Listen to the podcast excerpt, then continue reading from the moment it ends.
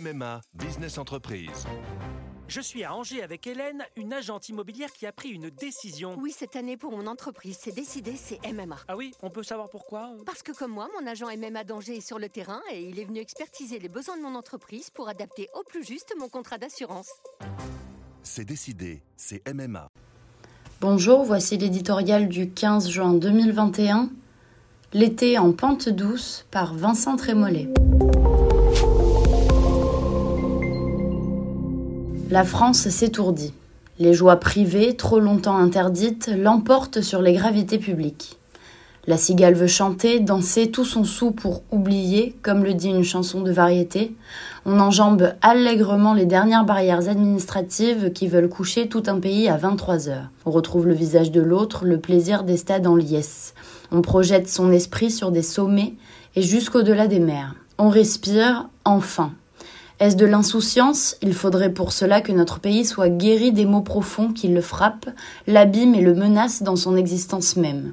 De l'inconséquence, les hommes ne sont pas des machines, il leur faut des vertiges de la fête, les richesses de l'amitié, le plaisir de retrouvailles, la magie du voyage.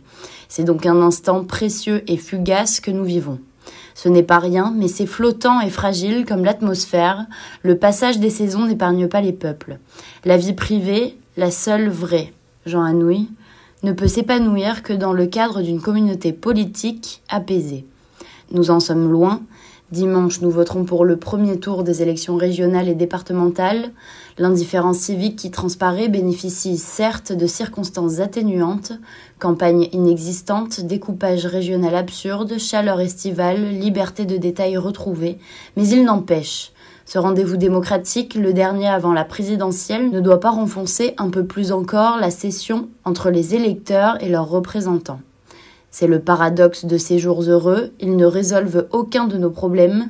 Emmanuel Macron, plein sourire en terrasse, se met, c'est aussi son rôle, au diapason de cet enthousiasme. Les mois qui nous attendent risquent cependant de tous nous refroidir. Ce n'est pas l'ampleur d'un éventuel remaniement gouvernemental qui importe, mais la détermination de l'exécutif à faire plutôt qu'à dire. Réforme des retraites, sécurité quotidienne, immigration, atomisation sociale, dette. On ne remet pas indéfiniment le réel à une date ultérieure.